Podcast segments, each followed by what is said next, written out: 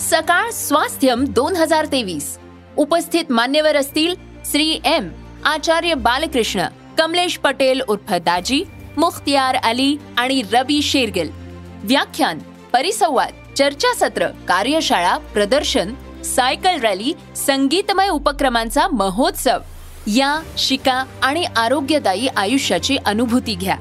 सकाळ स्वास्थ्यम दोन हजार तेवीस ला अवश्य उपस्थित रहा.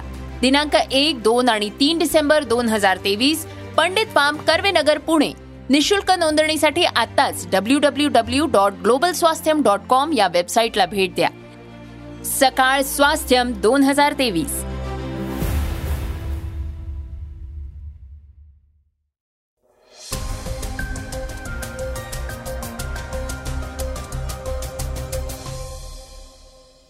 नमस्कार मी गौरी कुबेर. आजच्या पॉडकास्टला सुरुवात करण्यापूर्वी सकाळ प्रस्तुत सुहाना स्वास्थ्यम विषयी जाणून घेऊयात. पुण्यातल्या म्हात्रे पुलाजवळल्या डी पी रस्त्यावरल्या पंडित फार्ममध्ये तीन डिसेंबरपर्यंत हा महोत्सव पार पडणार आहे.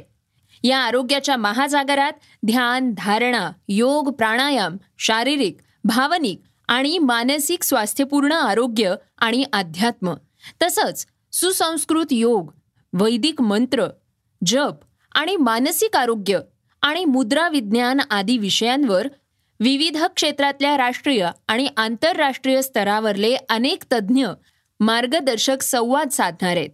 उपक्रमाच्या आजच्या दिवशी संतुलन आयुर्वेदाचे व्यवस्थापकीय संचालक डॉक्टर सुनील तांबे संस्कृत तज्ज्ञ डॉक्टर अनुराधा चौधरी निरामय वेलनेस सेंटरच्या अमृता चांदोरकर तसंच तृतीयपंथी श्री गौरी सावंत आदी मान्यवर श्रोत्यांशी संवाद साधणार आहेत. तसंच या प्रसंगी प्रसिद्ध गायक संगीतकार रबी शेरगिल यांच्या मैफिलीचा आस्वादही श्रोत्यांना घेता येणार आहे. श्रोत्यांनो आता सकाळच्या आजच्या पॉडकास्टमध्ये आपण काय ऐकणार आहोत याविषयी जाणून घेऊयात. रिझर्व्ह बँक ऑफ इंडिया आरबीआयनं आता सांगितलंय की चलनातून काढून टाकलेल्या दोन हजार रुपयांच्या एकूण सत्त्याण्णव पूर्णांक सव्वीस टक्के नोटा बँकांकडे परत आलेल्या आहेत. या विषयावर आपण आज अधिक माहिती घेणार आहोत. कर्जत इथल्या मंथन शिबिरात अजित पवार यांनी अनेक खुलासे केले आहेत. त्यांनी शरद पवार आणि सुप्रिया सुळे यांच्यावर अनेक प्रश्नही उपस्थित केले आहेत. ते काय म्हणाले आहेत हेही ऐकणार आहोत. आज चर्चेतील बातमीमध्ये आपण अजित पवार यांनी पुन्हा एकदा वेगवेगळे राजकीय खुलासे केले आहेत त्याविषयी जाणून घेणार आहोत. चला तर मग सुरुवात करूयात आजच्या पॉडकास्टला रशियातल्या सर्वोच्च न्यायालयाच्या बातमीनं. रशियाच्या सर्वोच्च न्यायालयानं L G B T Q कार्यकर्त्यांना अतिरेकी घोषित केलंय. त्यामुळे आता समलिंगी आणि ट्रान्सजेंडर समुदायांच्या प्रतिनिधींना अटक करणं आणि त्यांच्यावर खटला चालवणं शक्य होणार आहे. त्यामुळे या कार्यकर्त्यांमध्ये भीतीचं वातावरण निर्माण झालंय. नुकताच तिथल्या न्यायालयानं हा निकाल जाहीर केलाय. आंतरराष्ट्रीय एल जी बी टी चळवळ आणि त्याचे उपविभाग हे अतिरेकी होते. असं म्हणत न्यायालयानं त्यांच्या रशियातल्या क्रियाकल्पांवर बंदी जाहीर केली आहे. याबाबत रशियाच्या कायदे मंत्रालयानं सर्वोच्च न्यायालयात धाव घेतली होती. L G B T Q चळवळीमुळे देशातल्या सामाजिक आणि धार्मिक संघर्षाला प्रोत्साहन मिळत आहे त्यामुळे देशातल्या अशा चळवळींवर बंदी घालण्याची मागणी कायदे मंत्रालयानं केली होती. याला रशियाच्या सर्वोच्च न्यायालयानं मंजुरी दिली आहे. या चळवळींवर बंदी घालण्याबाबतची सुनावणी ही बंद दरवाजामागे झाली आहे. या सुनावणीवेळी काही ठराविक पत्रकारांना उपस्थित राहण्याची परवानगी देण्यात आली होती. विशेष म्हणजे L G B T Q समुदायाकडनं आपली बाजू मांडण्यासाठी या सुनावणीत कुणीही उपस्थित नव्हतं. त्यामुळे ही सुनावणी एकतर्फीत झाली असल्याचा आरोप लावण्यात येतोय. पाश्चिमात्य प्रपोगंडा. रशियामध्ये L G B T Q चळवळीला पाश्चिमात्य प्रपोगंडा म्हटलं जातं. देशाचे अध्यक्ष व्लादिमीर पुतीन हे पुराण मतवादी मूल्यांचे समर्थक आहेत. रशियानं यापूर्वीच आपल्या संविधानात बदल करून समलैंगिक संबंधांना मान्यता देणार नसल्याचं स्पष्ट केलं होतं. तसंच गेल्या वर्षी एका भाषणात पुतीन म्हणाले होते की पाश्चिमात्य देशातल्या या नवीन ट्रेंड्सचं आपण स्वागत करतो. मात्र त्या देशांनी मात्र त्या देशांनी हे इतरांवर थोपवू नये. श्रोत्यांनो रिझर्व्ह बँकेच्या बाबत एक बातमी आता आपण ऐकणार आहोत. रिझर्व्ह बँक ऑफ इंडिया आरबीआयनं आता असं सांगितलंय की चलनातून काढून टाकलेल्या दोन हजार रुपयांच्या एकूण सत्त्याण्णव पूर्णांक सव्वीस टक्के नोटा बँकांकडे परत आलेल्या आहेत. आरबीआयनं एकोणवीस मे दोन हजार तेवीस रोजी दोन हजार रुपयांची नोट चलनातून काढून घेण्याची घोषणा केली होती. आरबीआयचं म्हणणं असं आहे की दोन हजार रुपयांच्या नोटा चलनात राहतील. रिझर्व्ह बँकेचा हा निर्णय नोटाबंदींशी जोडला गेला आणि त्याची मिनी नोटबंदी आणि त्याला मिनी नोटबंदी असं सुद्धा म्हणण्यात आलं. एकोणवीस मे दोन हजार तेवीस पर्यंत चलनात असलेल्या दोन हजार रुपयांच्या नोटांचं मूल्य तीन पूर्णांक छप्पन्न लाख कोटी रुपये इतकं होतं. तीस नोव्हेंबर दोन हजार तेवीसला चलनात राहिलेल्या दोन हजार रुपयांच्या नोटांचं मूल्य हे नऊ हजार सातशे साठ कोटी रुपये इतकं आहे. आरबीआयच्या नियमानुसार सुरुवातीला बँकांमध्ये दोन हजार रुपयांच्या नोटा बदलण्याची किंवा जमा करण्याची अंतिम मुदत ही तीस सप्टेंबर होती जी नंतर सात ऑक्टोबर दोन हजार तेवीस पर्यंत वाढवण्यात आली. यानंतर लोकांना आरबीआयच्या प्रादेशिक कार्यालयात दोन हजार रुपयांच्या नोटा जमा करण्यास किंवा बदलवून घेण्यास सांगण्यात आलं होतं. मात्र असं असतानाही या नोटा मोठ्या प्रमाणात परत आलेल्या नाहीयेत. रिझर्व्ह बँकेनं असं म्हटलंय की दोन हजार रुपयांची नोट कायदेशीर निविदा राहील. मात्र ते परत करण्यासाठी लोकांना रिझर्व्ह बँकेच्या प्रदेश कार्यालयात जावं लागणार आहे. आमदार जितेंद्र आव्हाड यांच्या एका बातमीनं राजकीय वर्तुळात चर्चेला सुरुवात झाली आहे. त्याविषयी ऐकूयात. कर्जतमध्ये मंथन शिबिरात अजित पवार यांनी अनेक खुलासे केले आहेत. त्यांनी शरद पवार आणि सुप्रिया सुळे यांच्यावर अनेक प्रश्न उपस्थित केले आहेत. यावेळी कृषी मंत्री धनंजय मुंडे यांनी सुद्धा आमदार जितेंद्र आव्हाड यांच्यावर टीका केली आहे. त्यानंतर जितेंद्र आव्हाडांनी पत्रकार परिषद घेत धनंजय मुंडे यांच्यावर पलटवार केलाय. खरी राष्ट्रवादी ठाण्यातून फोडण्यात आली असं धनंजय मुंडे म्हणाले होते. यावर आव्हाड म्हणालेत की काकाच्या पाठीत सुरा कुणी मारला? भागीरथ बियाणी यांनी आत्महत्या का केली? त्यांच्या पोरीला कुणी छळलं? अत्याचाराला कंटाळून भागीरथ बियाणी यांनी आत्महत्या केली की नाही?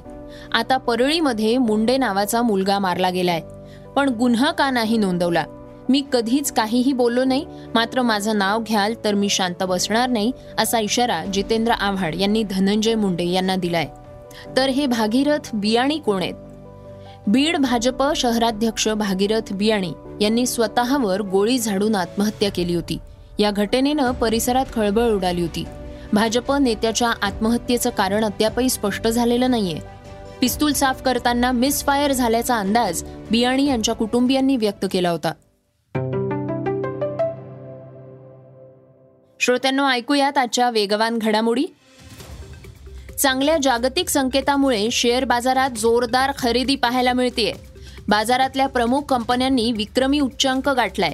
निफ्टीनं प्रथमच वीस हजार दोनशे पंचवीसची पातळी गाठली आहे फार्मा सरकारी बँकिंग आणि एफ एम सी जी आणि मीडिया क्षेत्र हे सर्वांगीण खरेदीमध्ये आघाडीवर आहेत. मात्र पाच राज्यांच्या विधानसभा निवडणुकांच्या निकालाचा परिणाम नव्या आठवड्याच्या पहिल्या व्यवहाराच्या दिवशी बाजारावर दिसू शकतो असं शेअर बाजारातल्या तज्ज्ञांनी म्हटलंय. श्रोत्यांनो गेल्या काही दिवसांपासून डीप फेकचा मुद्दा चर्चेत आहे. भारत सरकारनं याबाबत ठोस नियमावली तयार करण्यासाठी सोशल मीडिया कंपन्यांना निर्देश दिले आहेत.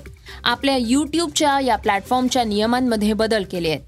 आता यूट्यूब कंटेंट क्रिएटर्सना कोणतीही पोस्ट करण्यापूर्वी त्यातल्या ए आयच्या वापराबाबत खुलासा करावा लागणार आहे. ही माहिती न दिल्यास गुगल स्वतःच कारवाई करत असे व्हिडिओज हटवणार आहेत येत्या काही महिन्यांमध्ये ही प्रक्रिया सुरू करण्यात येणार आहे. भारतीय मनोरंजन विश्वातील लोकप्रिय दिग्दर्शक अभिनेता म्हणून मराठमोळे दिग्दर्शक नागराज मंजुळे यांचं नाव घेतलं जातं. आता नागराज खाशाबा यांचा एक बायोपिक प्रेक्षकांच्या भेटीला घेऊन येत आहेत. नागराजनं सोशल मीडियावर एक फोटो पोस्ट केलाय. त्यात त्यांनी छत्रपती शिवरायांच्या फोटोचं पूजन करून चित्रपटाच्या शूटिंगला सुरुवात केली आहे. त्या पोस्टची जोरदार चर्चा होतीये.